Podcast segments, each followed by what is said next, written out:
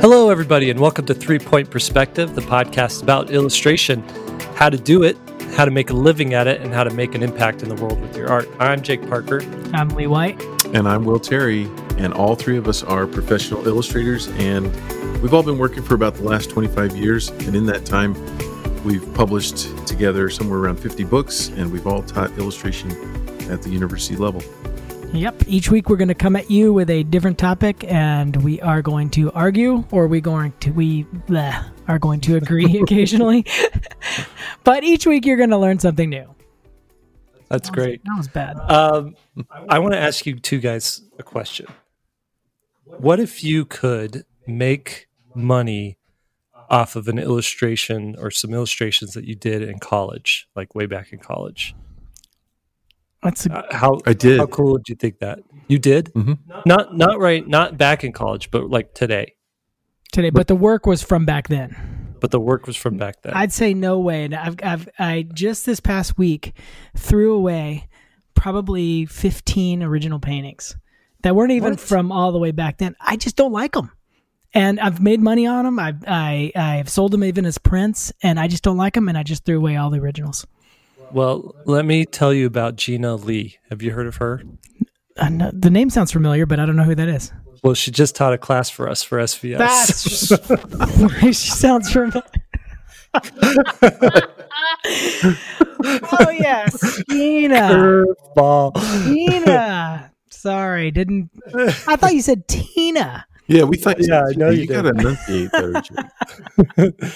Gina Lee, she taught a licensing class for us last year. And in that licensing class, she showed an illustration that I don't know how much money she's made off of it through licensing, but it was an illustration she did in college. And uh and she licensed it and now it gets printed on like it's like kind of a Fourth of July looking illustration of an old Chevy truck, like a fifties Chevy truck. And it gets reprinted on like these flag banners you would you might put out on your on your lawn. Um, I think it's been reprinted on like cups and paper plates and things like that. But in this class, she goes through and she tells how you can take existing artwork that you've already done or how to prep new artwork for the licensing world, how to find um, uh, you know op- opportunities to license your work, how to navigate that whole scene. And we're releasing um, just this week. We're releasing uh, a second part to this class that goes into trend forecasting, like how do you know what is going to be licensed in the next few years, so you can make artwork that's going to work for that. Um, it talks about how you can um, uh, develop your personal style so that it, it it's more uh, desirable for licensors and she goes into vision boards how do you make a vision board to show you um, uh, basically how to direct your work into the direction of of what you might want to do for licensing so check that out it's only at svslearn.com and uh, i just wanted to share that with you guys Very cool. Have you guys done much licensing? I have not. I am dipping my toe into it now. Actually, I'm working with a company who's making um, iPhone cases with my artwork on it. So Yeah, it's a it's a it's an interesting kind of uh, arena. I, I licensed a bunch of images to Trader Joe's last year, mm, and they made cards out of them and stuff like that. And it's just a fun way because the images are already done, Mhm. and Yeah. so you just sell them the rights to use the image on you know these various places, and you get a check. It's kind of fun.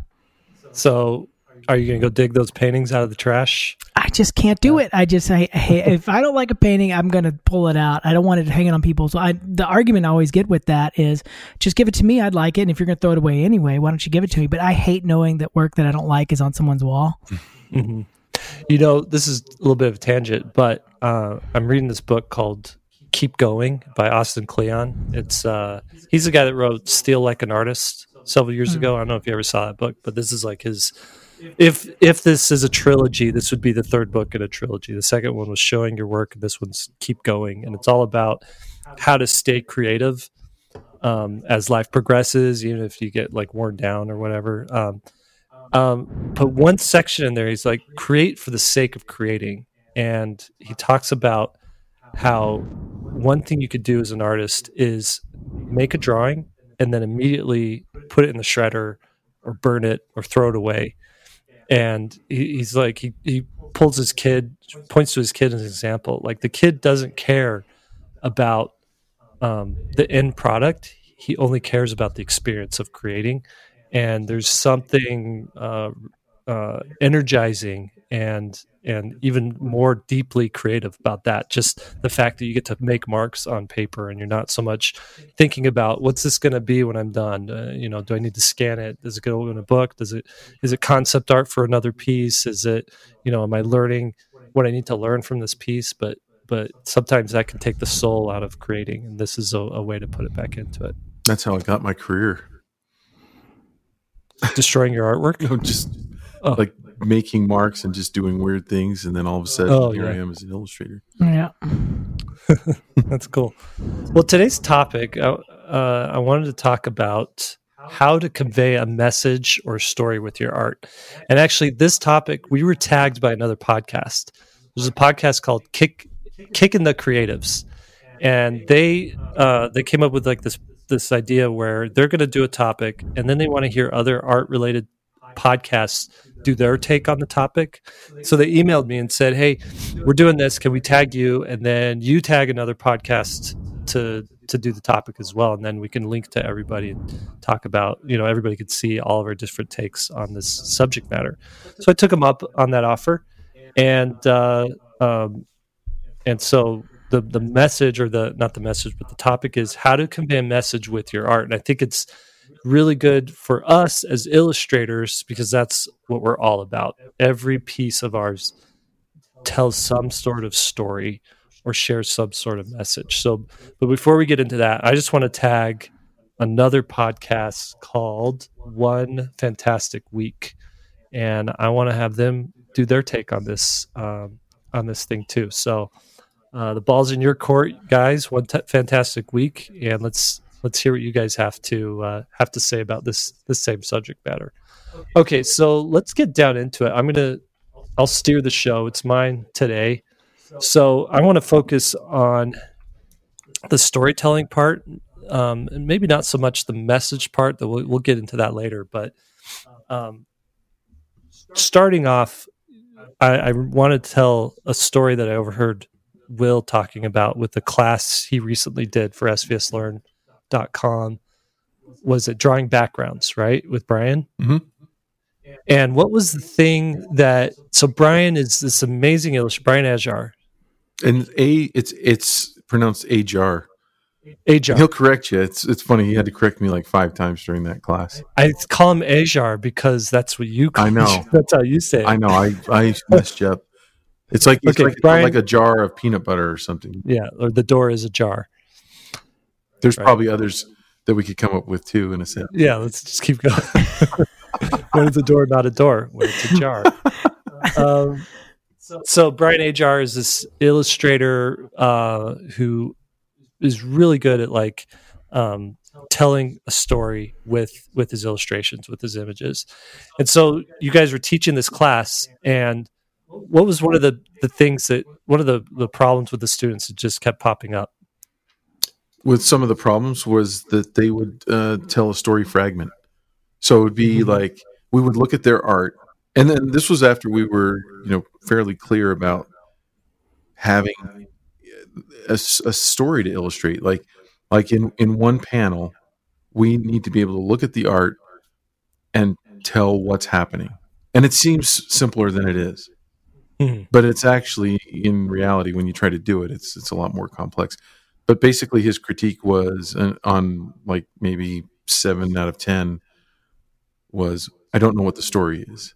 So it could be this, or it could be that. And and I was in the class with him, and I'm going, yeah, I think maybe it's it's this. Okay, well then, since since we were recording these critiques without uh, the student there, on a lot of them we would guess, and then we would say, well, if you were trying to tell this story, this is how we would this is what we would do differently to make it more to reinforce that that story.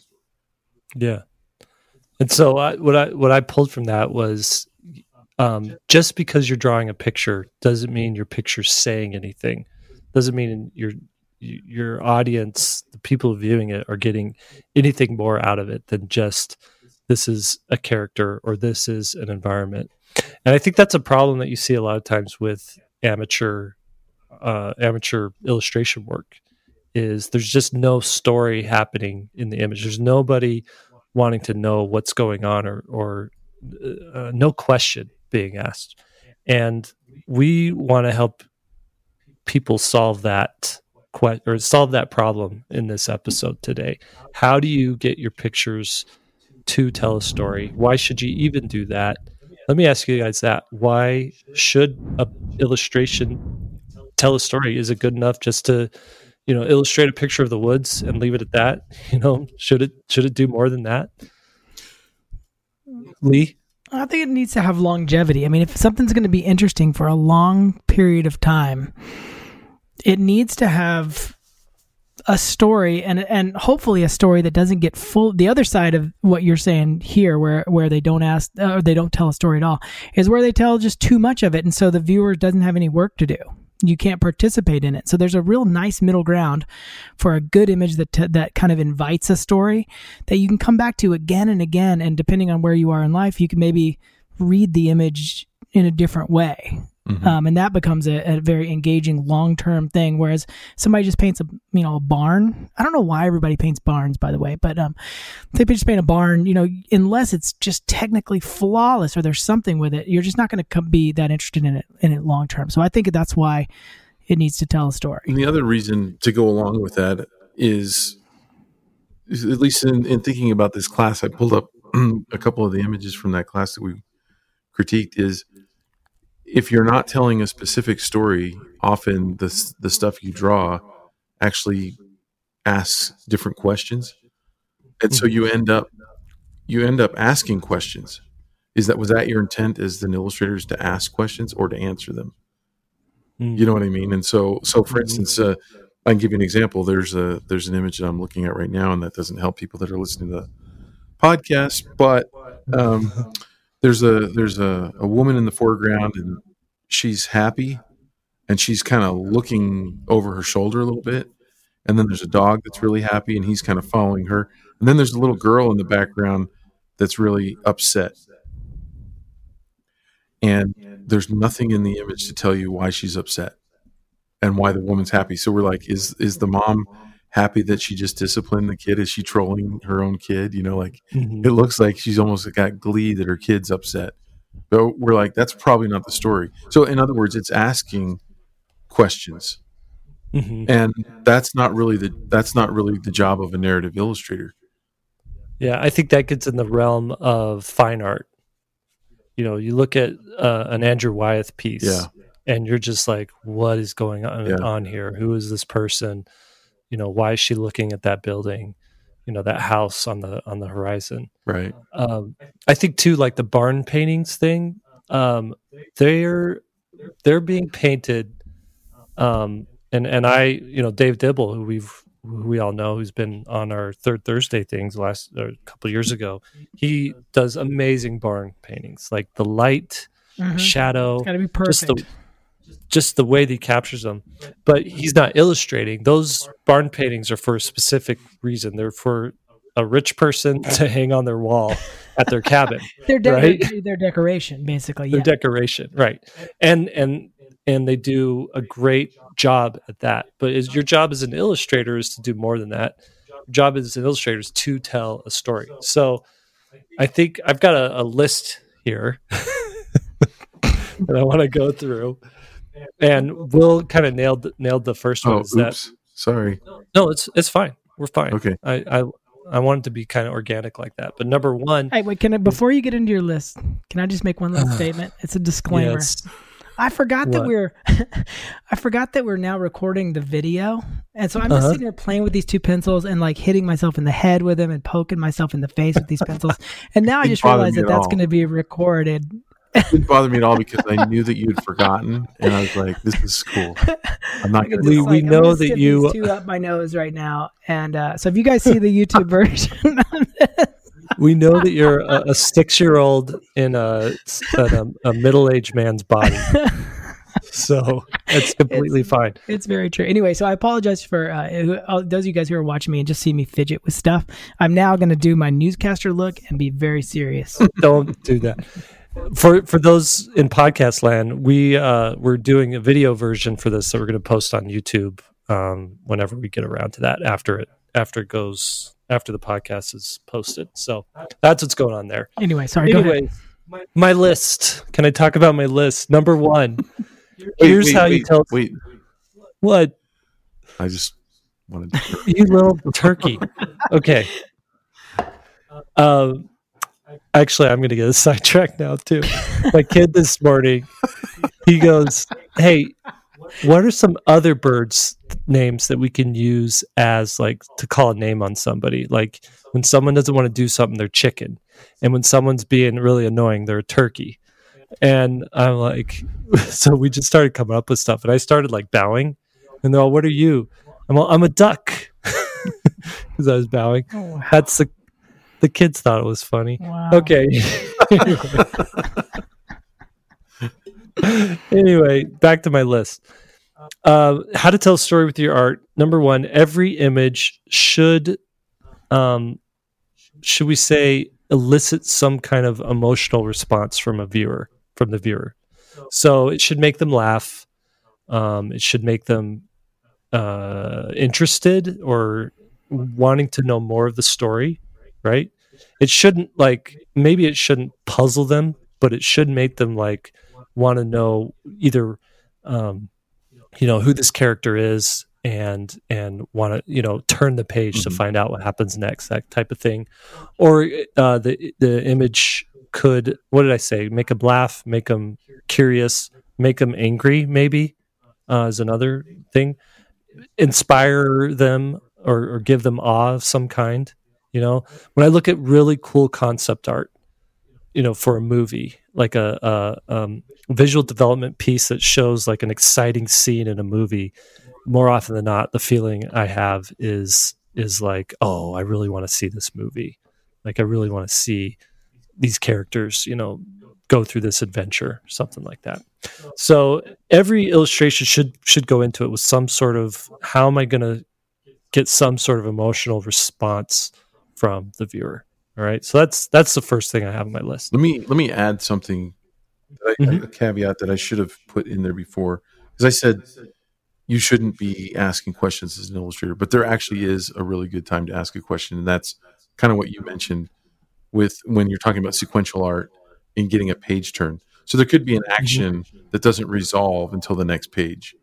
hmm right so we don't so in other words uh, there's a there's a kid going down a hill in his on his skateboard and he's going super fast and then he starts to fall on one page and then you flip the page over and you find out what the aftermath was yeah i like that I could Okay, add in that one little thing. Hold on, that that um, let me I'm add scared to I'm scared to say anything though because I don't want to jump ahead. yeah we don't To your want to other- ruin your list jake but We don't know what the list is, but I was going to say that you know you're saying that that the goal is to have some kind of uh, you know desired response, and typically in illustration that response is should be the same for the broad audience. Whereas Oh, fine right. art it could be you know they look at the whatever the fine art is and have a different experience. But most of the time as an illustrator if you if you're doing a scary illustration for you know scary book or whatever you want everybody to feel that same way. And so there's kind of an intent behind it. I like that. That's really good. Um, uh, what? How about this? I'll just go through my list one at a time. No, just lis- don't laugh. This is I'm being very serious right now. oh Um, I'll go through my list and just ask you guys. I'll say the next thing on my list, and then ask you guys: Do you have examples, or can you think of uh, a way that this has worked in your own art? How, that that way, the list doesn't get trampled, but we still get feedback from everybody. Sure. Does that sound good? let's have, let's have a clean list respect the list. okay, so number two goes right along with um, with uh, with what we were saying there. I would say always include a character or some sort of evidence of a character. Does that make sense? How does how has that worked in your we're afraid to respond What? We're afraid to respond. Gee whiz. We're just gonna Am- be did. I did I all of a sudden get bad at doing a podcast? No, I know you're what you're saying. Not saying that I was. What you're saying is don't put, don't make your images just decorative. Like, Mhm. so I was actually giving a critique for a guy with his portfolio last week, and the first image that he had on his portfolio, he's actually one of our SVS students, um, and I don't want to out him, but I told you, Lee, that I talked to him. Yes. Anyway, but his name rhymes with Schmenjabin. no, his first his first image was actually one of his best images, and I know that's why he put it 1st Mhm. as far but it was one of his best as far as craftsmanship color texture all of the above but it didn't have a character there was no story in it so so i'm Mm. like what are you i asked him what are you saying to potential because he wants to do children's book he wants to get children's book clients. What does it say if you on your very first image? And that's a tough thing because when you when you're when you're kind of newer as an illustrator you'll make these i call them pinnacle pieces. You'll you'll you'll make a piece that's better than everything else in your portfolio. And so you want to share it you want people to see it and you might even want to put it as the lead off image in your portfolio but in this case it was setting the perfectly wrong tone in that it was decorative. It might as well have been a fine art piece you know. Beautiful barn. It's funny that it had a barn in there and it had a it had a cr- uh, a, a rooster in the foreground. And but it but there was no story. So. Yeah. Why do you think it is that that you need that character in in the image or evidence of a character? And, and by evidence, I mean if you don't want to put a character in there, then if it is a landscape, maybe there's a castle on the horizon, or maybe there's a, a um, you know, a, a an old rusty car that's like falling apart in the corner or something like that. I think there's a spot in our brain that you know, like if you see a a, a gnarled tree branch or whatever, where you start to see faces in that, and I think we just are programmed to find people, and we're programmed to mm-hmm. put ourselves in different situations and stuff. And if it's if, if it's an environment with no sense that a person has ever been there, I mean, it almost looks like a travel photo, but you can't mm-hmm. really be a part of the story and you put the rusty car there now all of a sudden the whole thing starts to set up. There's a time frame that's involved in that. How did the car get there? What you know who drove the car? What happened to them? I mean it just starts to ask so many questions and it gets that gets that whole you know sequence started. You could tell a story. I think there are a few exceptions but i think in 90 some percent of the time you're going to want a character there but i could think of one just in recent um, just what happened this week with the um, Cathedral of Notre Dame catching fire. There could potentially be a children's book on the the fire of Notre Dame. You know, there you know there are some serious children's books that tackle serious issues. And that's why I say there needs to be at least evidence that there was a character. Oh, I see. Yeah, so then that would work. Yeah, either a character in the image or evidence. You, you could have a distant shot of of the cathedral burning, and it sure Mhm. would be telling a story. But yeah, I didn't I didn't hear your caveat. So yeah i mean if you if you have a big snowscape that's one kind of scene but then you have a snowscape with just footprints in the snow it's a totally different image and a, and a much better image in my opinion as an illustrator Right. Mhm. Right. So um, the next one I want to say to tell a story with your art is to use small details to hint at more depth to the situation, and that kind of goes right along with what you're saying about the the footprints. But what I like to do is, um, you know, if if I have a character in there, I will give the character some sort of quirky uh, addition to their outfit or uh, maybe they're riding something interesting or maybe if they're on like a, a horse the horse has you know it's carrying all sorts of equipment behind them. Um, because these details uh, let me ask you this why why do you think little details like that help to tell a story will terry I was waiting for Lee. I wanted. He looked like he was ready to answer this. Okay, Lee. I can answer this. Well, det- I think I think the details that go along with the scene start uh, start to become character building. And the example I use in class is like if you go to a, a brand new neighborhood that you know just just got put up, it sort of looks like a monopoly kind of neighborhood. No matter what the style is, you know, all the houses just seem so generic. You know, you fast forward 50 years and somebody's lived in a house for 50 years all of a sudden the the little details around the location start to point to who the person is who lives there and it becomes very specific it's not just a generic box with a roof on it it's now a, a, a an extension of that character and so i think all details are extensions of the character Mhm. That's cool. Let me let me add to that, in that the natural thing that I've noticed that students do is they will uh, there there's a reticence to use reference early on. Uh, there's a there's a it's it's a it's an acquired skill to spend more time um, preparing for an illustration than it is to just dive right in and start drawing and just boom boom boom boom now I'm done. And I had that disease when I was in school where I'd get an assignment, two hours later I'd be done, and I'd be going, "Okay, what's next?" She's like, "Well, well, hold on now. Like, let's take a look at this thing." And and I, a lot of my other classmates had that, and now- I see that a lot in students where they'll draw. Let's let's say, for for example, and this is an illustration I'm thinking of right now that one of our students did, where it was it was on a street corner, and the car that they put in this illustration definitely looked contemporary and then the but the but it was at a bus stop on the street. So there's a bus stop there and there's a bench there. And the the the bench that the student drew was completely made up out of his head. And it it looked really boxy. It didn't look like a bench that i had ever seen before. It didn't remind me of any bus stop bench that i'd ever seen before.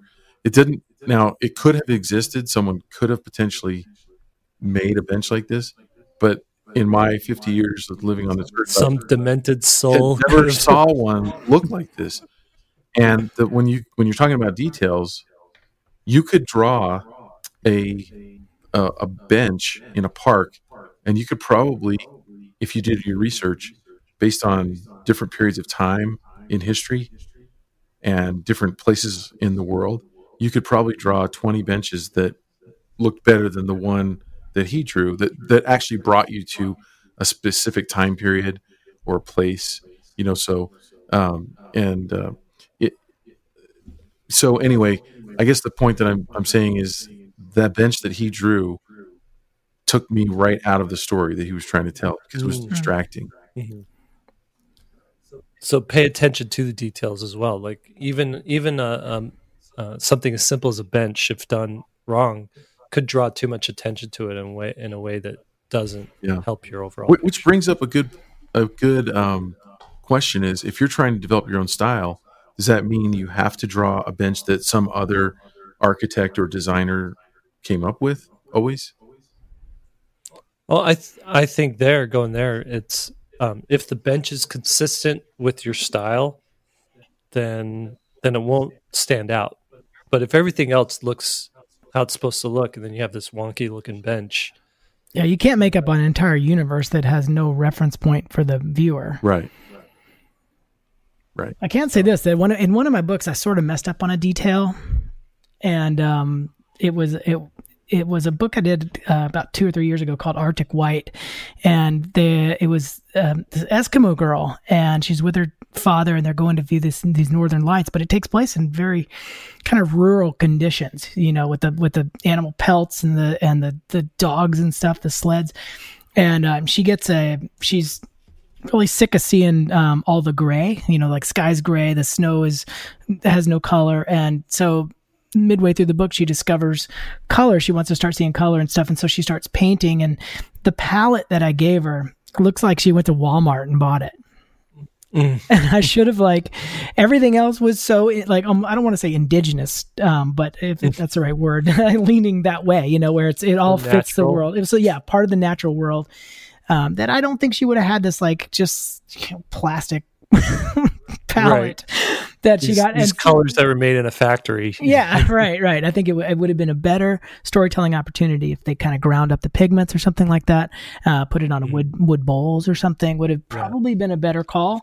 Um, it didn't it didn't ruin the book. It's just a small little detail. But now when I go back and, and, and see the book, it is a detail that I that I wish I would have changed because it could have had more. Uh, like like Will said, if it's the wrong palette, I don't want anybody to be pulled out of it and be like, wait, is there a 7-Eleven around the corner from this igloo? That's a good point. Yeah, so look at the details in your in your piece and see if any of the details are are detracting from the image or they're actually helping the image. All right, so the next one uh, I'm calling it avoid the climax. So in your illustration, your illustration should never be the climax of any sort of event. it, what it should be is either an image that shows something that's happening right before the climax or something that's uh, happened right afterwards. So, you know, let's say uh, uh, a kid's running down the sidewalk and he trips, uh, you know, on a stick in the sidewalk and falls and skins his knee. If you were going to illustrate that in a children's book, what would you illustrate? The actual tripping part where he's like the knee is scraping on the ground or um, the thing leading up to it where you know the kids you you could see that he's going to hit this stick and it's going to be disastrous. Or right afterwards there's a stick you know that's broken on the ground the kids crying. You know which of those three illustrations is the most uh, story it has the most story power in it It's a great, you- it's a what do you great topic. This, I mean, I have this uh, whole section on this on my storytelling video. Um, and by the way, I should add that this is the topic of of the SVS contest this month, which is um, the moment before. is that april or may That's for April, so it's going on This- right. It's going on right now. this podcast airs in may so Oh, well, so you guys can check out how people did it. But but one of the examples I used when we were talking about um, good examples from it is the Jaw, the classic Jaws poster. You know, big shark coming up from the water. The swimmer's not aware of the shark, but the viewer is. It is a beautiful moment of showing that right before the actual act, you know, activity or action part of that sequence takes place. Um, it's wonderful. That's actually one of my favorite things to illustrate is when the view when you as the illustrator bring the viewer in on information that not all the characters in the illustration know about. Right. That's really good. And I noticed in the book that you just did, Will, the Bonaparte baseball book. What's it called? Bonaparte hits a home run. Plays ball. Or- Bonaparte plays ball. Bonaparte plays ball. Um, there's a shot where Bonaparte, spoiler, um, hits a home run, right at the end. Oh, And I'm sorry. thanks a lot. I know you're waiting for that to be published and uh, and come out for for you to find out what actually happens. But um, just in that one illustration there, um, the I remember us talking about it. The debate was: Do you show the ball actually contacting the bat? You know, is that more powerful, or do you show the ball? The question was: Is the ball about to hit the bat, or did it hit the bat? You know, already, and it's on its way out. And even in that like split second moment, there's some decisions that could be made that that could change the uh, the, the impact of the storytelling. And so, uh, again, if you avoid the climax, you you uh, or or I guess the the pinnacle of the, the spurring of the action, um, you it's actually kind of boring to see that ball contacting the bat. Like that's not dynamic. Mhm. What you want is is he going to hit a home run or oh he hit a home run, you know? Like this is awesome, right? So um so that's just another example I was thinking of. And a lot of the storytelling in that particular one was on the the following page where the people in the stands are looking up, making different facial expressions, watching the ball go out.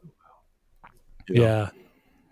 That's really cool. One thing that I like to comment on about this um, playing with the moment of act, of activity or action is the different sounds that kind of come with it, or the different um, level of activity, I guess. But I, I like to equate it to sound. Um, and whether something's quiet or whether something's loud. And a lot of time in my books, I think about the pacing that way. Like, do I want a really loud image right now? Or do I want something a little quieter? Do I need to lead up to something? Mm. And so it's kind of fun to break down those those three specific scenes that that a lot of times the moment right before something has a very kinetic kind of in, or excuse me, a potential energy um, there's there's a there's a heightened sense of energy, but it's not a loud kind of scene like somebody that say lighting a fuse to dynamite.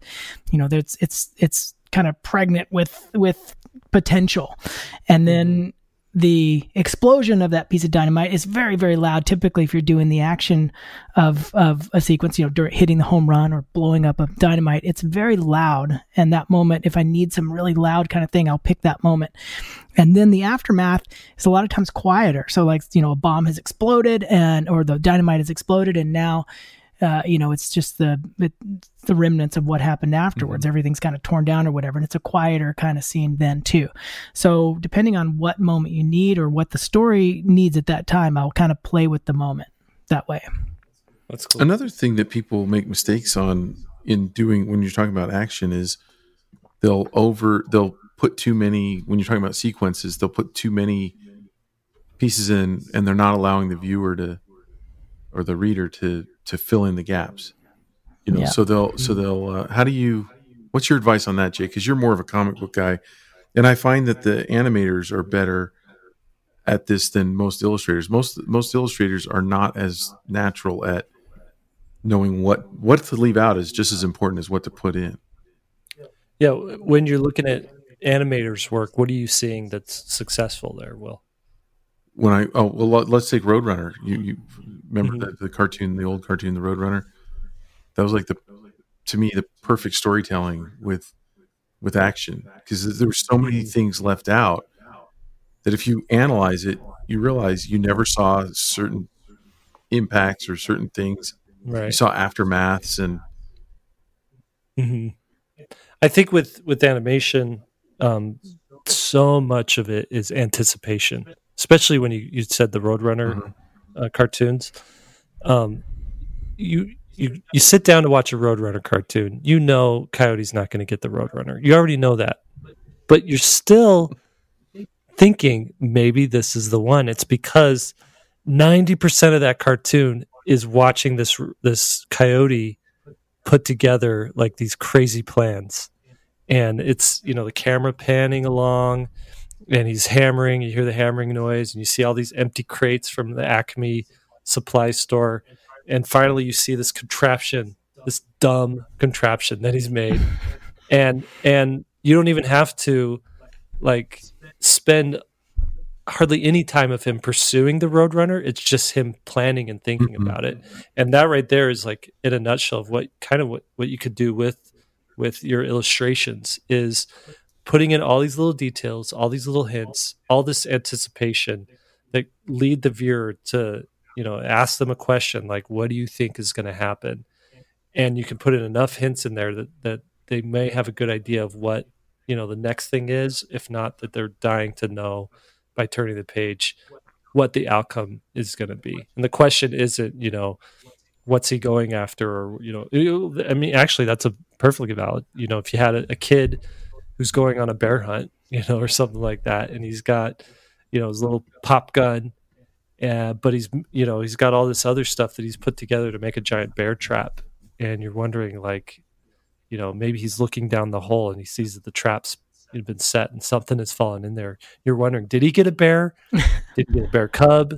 Did he get a dragon? You know, um, it's it's all those little details. It's it's you know, it, it wouldn't be a fun illustration if you saw the thing that he got halfway falling through the hole. Mm-hmm. You know, that doesn't it doesn't leave anything to the imagination. So I want to talk talk about the next thing you can look at to help tell a story with your illustration. That's use composition or the point of view to tell the story. When have you guys seen this in, in student work or even in your own experience? When have you seen this like be like really screwed up like have you seen anybody mess this up where the composition or the point of view just did not work to tell tell a story with the illustration. I, th- I think it's it takes a little bit of experience for people to go for a true worm's eye or bird's eye view, which can be mm-hmm. so much more engaging. Anytime something is mm-hmm. going to be very tall or very small, those are the first things that I start thinking about. Is oh, I want to look extreme down angle, extreme up angle, and um, I think a lot of times people just take kind of this general camera angle that's you know almost like we're walking around, you know, your general line of sight. It's that mushy middle. The worst for me is, and I, I see this so much in like amateur s- student work, is it, it may be a perspective drawing where there's clearly some perspective happening, but the POV is like 12 feet above where the eyes should be. So we're kind of we're not a bird's eye view. We're not even an eye level view. It's just like we're here floating 12 feet above the ground, you know? Yeah.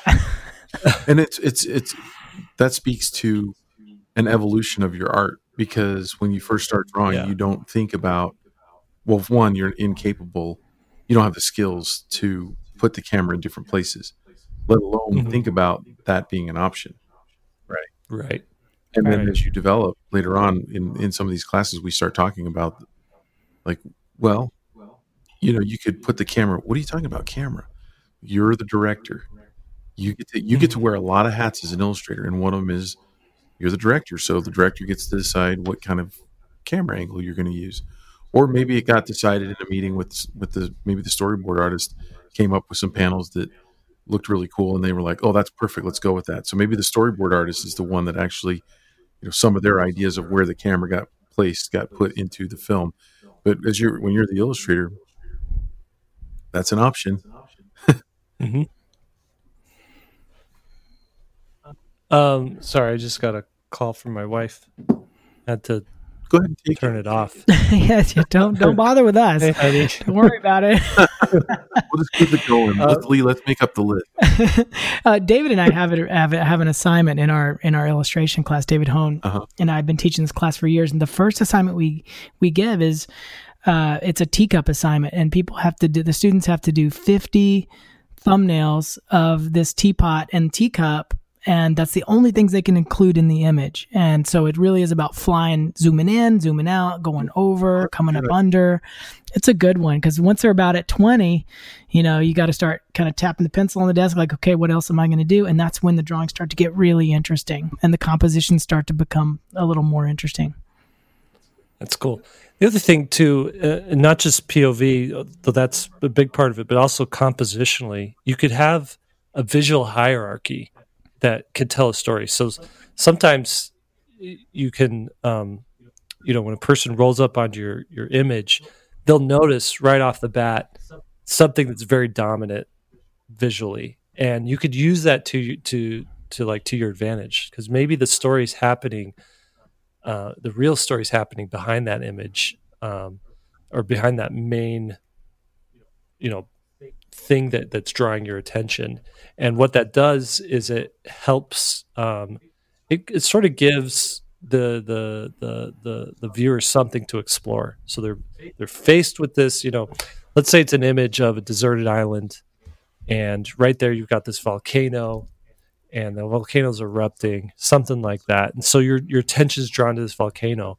But when you give it a little bit of a of a of a, a second, you know, look at it, you see, you know, villagers like escaping the boats, and you see, you know, all this other little detail happening. You know, building a wall to stop lava and stuff like that. And that's actually the next one I want to talk about. Is give your viewer something to explore. Mm.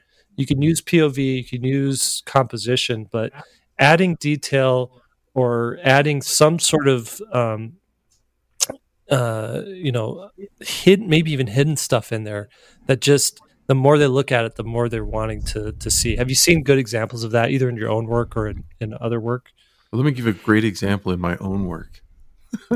I'm a genius. You set me up for that one, Jake. Um, yeah I, I'll go back to my my my first Bonaparte book, and this is something that uh, I think you can just ask yourself as questions as you're illustrating along.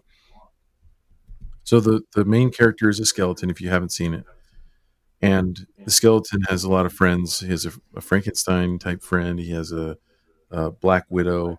He has a mummy. Just all the the scary creatures. A werewolf, a witch. You- You're just gonna name I'm them going to all. name them all. Aren't you? which ones am I missing now? Um, and a zombie, and um, and uh, You should have done a slime monster. How cool would a that be? Just a- slime monster. yeah, it'd be like a ghost, but it's just a, a slime. like ball. Slimer. Not Slimer, but actual slime, like a man. We're getting on. on a, Yeah, let's Like, get- it's good, get- right? don't get well off topic. You could do that on its own. Okay, I'm just saying. Let me just clarify. A ball of slime that has eyes. Wouldn't that be cool? That should be in the next book. yeah. I'll All talk right, to my go. editors for you. So, um, no, the, the image I'm thinking of though is uh, when they introduce uh, her, his name or her name is Blackie Widow, and uh, it's a it's a it's a Black Widow if you couldn't figure that out, and uh, and in Black Widow's house, I'm like, well, what kind of furniture, you know, and it, and it, it's hard to just to describe it on a podcast. It's such a it's a weird thing that we have this visual job that we do, and we we have a podcast that's not visual. Don't call attention to that. Why are you calling it? Edit, Weird, edit, guys listening to this edit. you're for even listening to this. Um, but anyway, no, I gave it. I gave I gave the furniture a uh, a, a spider web pattern, and then I scrolled the the the feet of it and um, made the architecture of the back of the chairs kind of like a spider web as well. And so those little details I think are important because it gives you something to look at beyond just the action that's happening in the room. You know, you got the spider there, but it's like, oh, so this is what a spider's house, the furnish- furnishings would look like. They have just a bunch of framed pictures of all the husbands she's eaten on her wall. There were a few rejected ideas in there, but uh, yeah, That's good. I also think of illustrations like Where's Waldo? Obviously, that's completely designed for exploration. Um, but you could use Where's Waldo elements to your illustrations too. Like, don't be afraid to add a ton of detail in there to to have have uh, the viewer to explore. There's this. Uh, literal, oh, go ahead. yeah, go ahead. No, you go ahead, Lee. I was just gonna say, there's. I've got this book, and I, I can't remember. I want to give them credit. Maybe we will in the in the show notes. It's uh, it's based around a Christmas Carol, but it's but it's mice, and it's just loosely based around a Christmas Carol. So I was reading this book to my son and and um, going through the the spreads or whatever, and the details are all good, all mice kind of stuff. You know, little matchboxes for beds, and you know all that kind of stuff. And Jake's playing with a little action figure right now. I'm trying to have a serious podcast. So only after after reading this book like four or five times did I notice that the actual human version of a Christmas Carol is taking place in the background of every scene of the mice. Whoa! It's it, it's incredible how well and subtle it was done. I mean, it it none of it's always. A, I mean, it was a second read. Like I said, uh, it took a few times going through it to really pay attention to like, oh wait, those aren't just like people in a city walking around back there. That's like the actual story. That's Scrooge, and oh, that's Oh my Jacob gosh! It kind of like it kind of sixth sense me. You like remember at the end of the sixth sense the first time you see that. Spoil it. I, I actually spoiled that movie for somebody. well, they haven't seen it in twenty years or whatever. That's what I 25, said. That's what you get. But there's a there's a generation of of twenty year olds who haven't ever seen it. That's what me and Will found out. Oh, okay. Is is they just it came out when they were really little, and then there were other movies to watch when they were old enough to see it. So they haven't they haven't seen And it. Tanner, so we shouldn't tell them that everybody dies. he didn't stop me. Yeah, Tanner did, Tanner didn't even know to stop you. No. And then he's like, "So was I supposed to know that they were ever that he was dead the whole time?" And I'm like, "I'm really sorry." Oh, now you blew it again.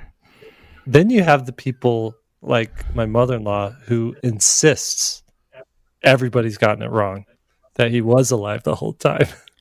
Wait, what? Really? For real. That thinks that. I love this woman. Of course there is there but is a conspiracy theory about Sixth Sense. of course Yeah. there is. That all of us as the viewers were dead the whole time.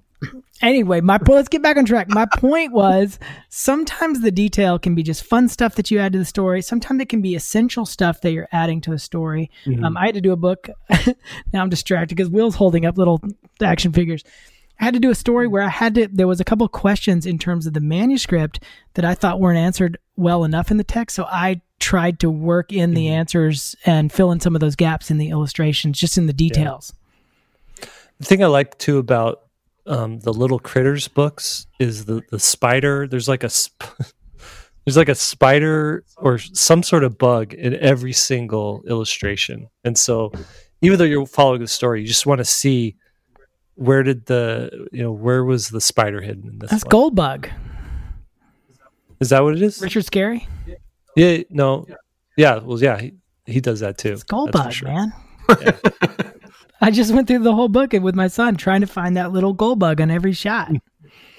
I'm actually jealous that you have a young kid still, because mine are too That's old, fine. and you, you're getting market research still. I write him off as a tax deduction for that business expense. Yeah, well, you don't. Is this your first year? You don't get any tax exemption for your for your kids, huh? Technically, Uh oh. Yeah. Wait. well, I have a dependent. I have a son that's got a disability. Okay. So So I there, there you far. go. Yeah. Okay.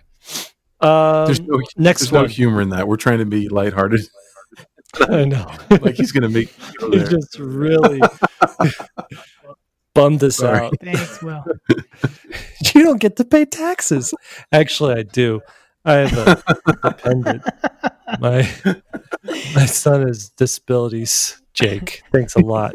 All right, what's next on our list? We've been uh, moseying around this one. Okay, okay, here we go. Use lighting to tell the story. How can you use lighting to tell a story? I think sometimes people even forget that that's an option. But just by changing the time of day in an illustration can mean a hundred things. Like if a if a person's running through the forest and it's the middle of the day, that's one thing.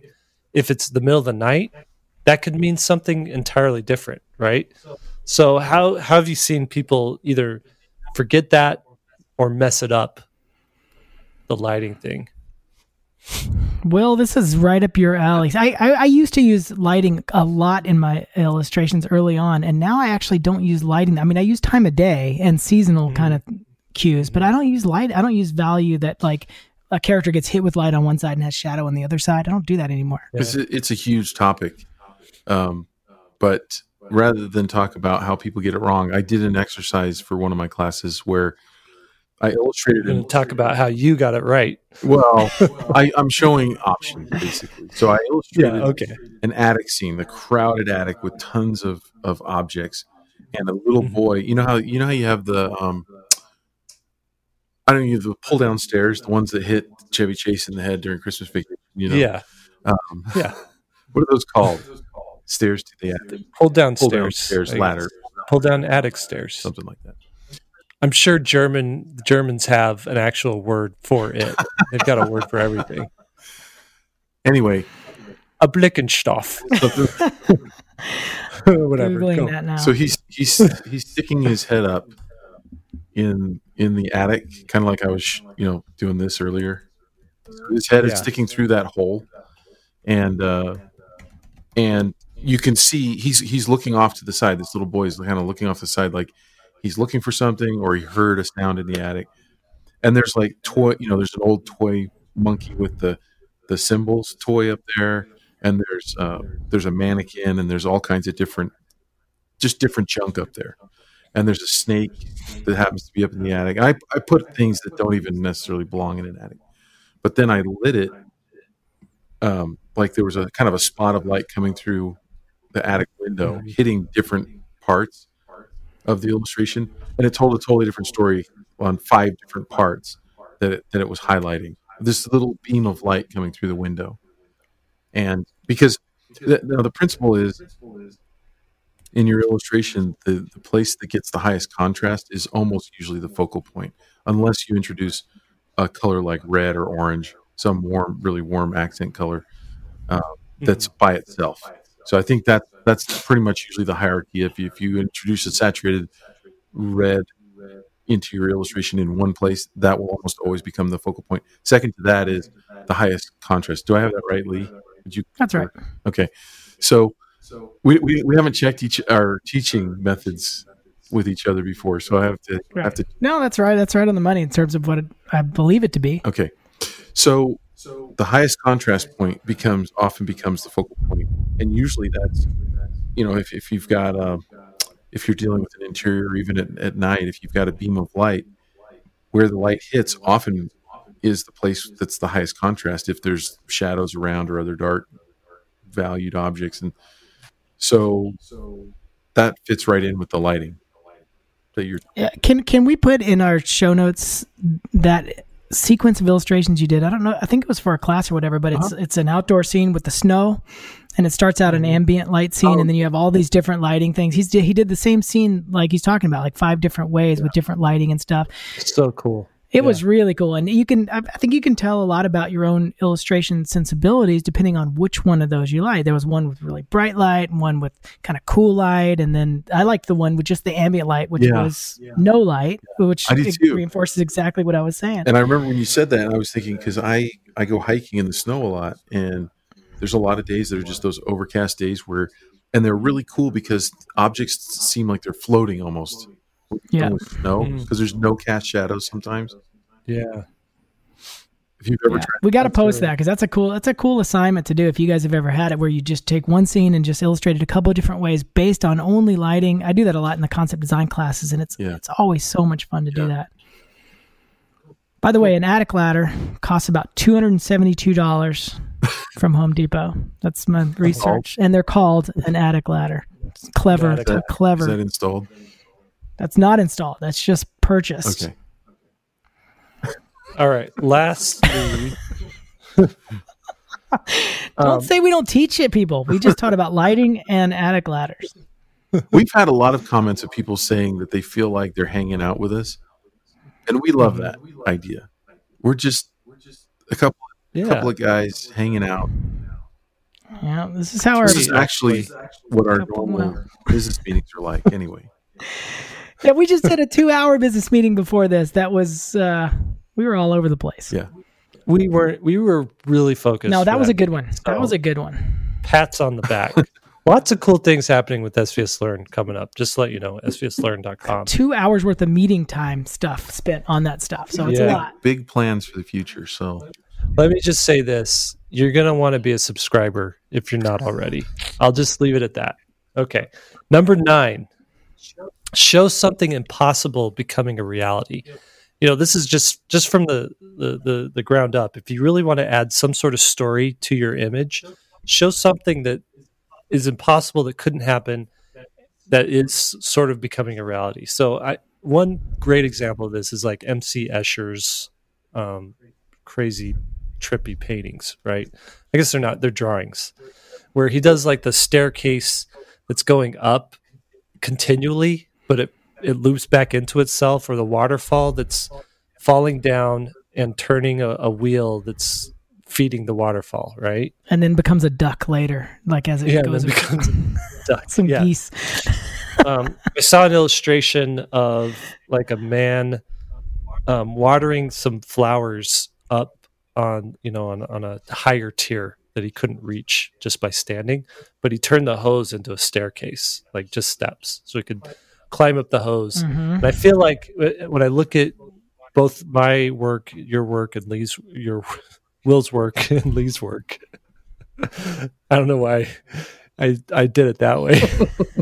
anyway, your work and, and Lee's work. Anyways, when I look at our all three of our work, I feel like Lee's is the most whimsical in this this sense, where he does stuff that's more um, impossible things becoming reality. You want to talk about that, Lee? Why you go there? Well, what I How like you get there? how I get there is illogical solutions for logical problems.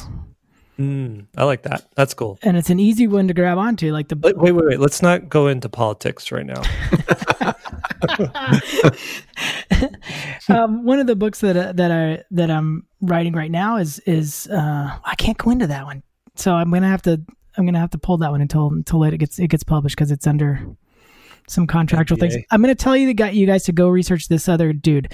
It looks like his name is pronounced Bill Out, Guy Billout, G U I B I L L O U T. You guys know him? How do you pronounce that name? EBU.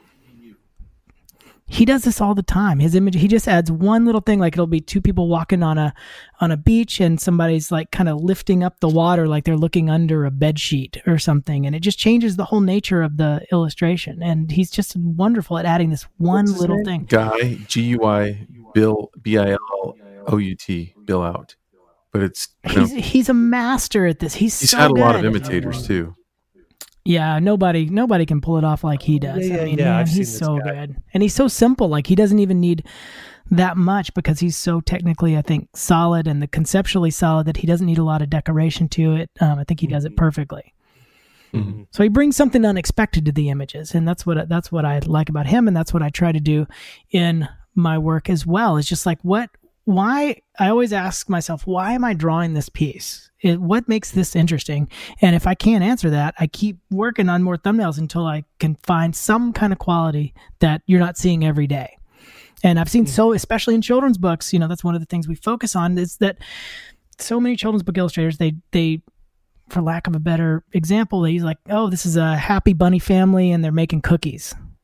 Like, that's just so not interesting. It's sweet, but there's nothing interesting about it because we've kind of, it all it is is sweet. There's nothing en- engaging about Mhm. that. So you need to Yeah, give. well, go ahead, Jake. I, I was just gonna say, yeah. What? There's no story there. That, that right there is like It's just overly sweet. Yeah, Yeah. it's just overly sweet, and there's not much storytelling with it too. So like you have to Think come up with this. something. Think about this illustration. It's a family of bunnies. They're all laying on the floor. Their stomachs are just massive, and you see like they ate way too many cookies. Right? There's just like evidence all over that they ate That's a too better much. of one. something, right? Like that tells. A Yeah, one of them, the Right. dad is injecting himself with some insulin, and and exactly. All right, we want to see some reader illustrations about this bunny family and uh, make them interesting. You got to come up with something. There has to be some hook to it, whether it's the environment or Mhm. you know. I had an assignment when I, when we were doing um, concept art at the Art Institute of Portland, where the we were doing environments, and it had to be we.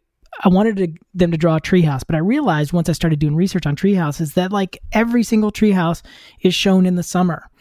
And so the assignment was draw a treehouse in winter. And it cha- it it just added so much to how these things felt. They felt abandoned and they felt lonely and they felt just so different than they do in the summertime. Mm. Just like my childhood.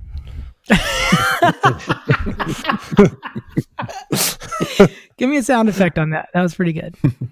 Do we still oh have man, this? I don't have it handy. Here we Oh. go. you gotta be ready There we go. with that drum hit, man. Uh, no, I had a great childhood. Actually, I didn't see snow. Actually, see or touch snow until I grew up in Arizona. By the way, I didn't see it or touch it until I was, I want to say 11, 11 years old.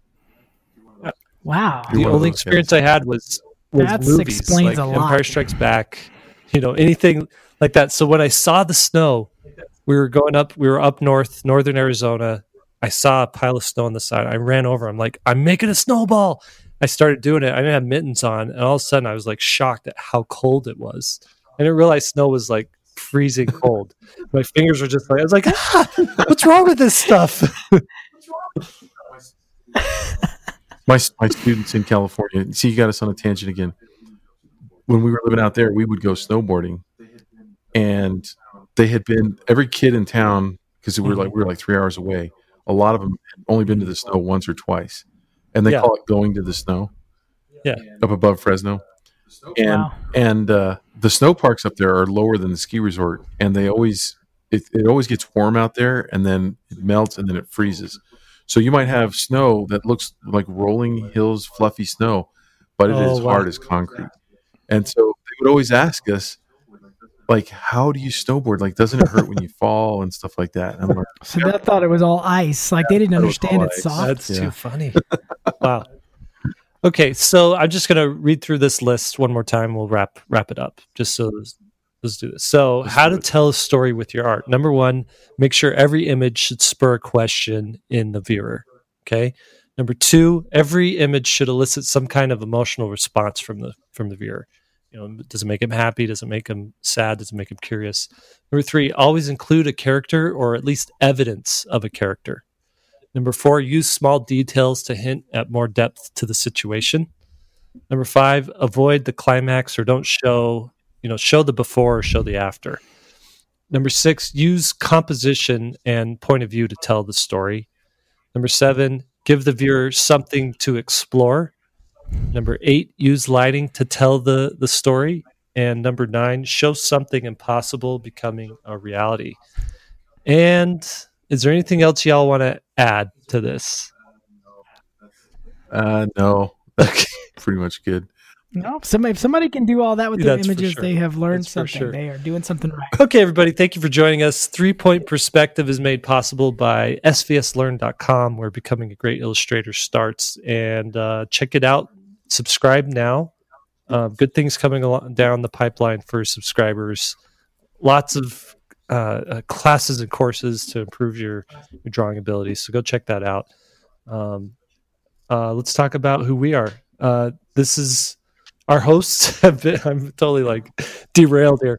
Your hosts have been Will Terry. You can find him at willterry.com. His artwork, his portfolio is online there.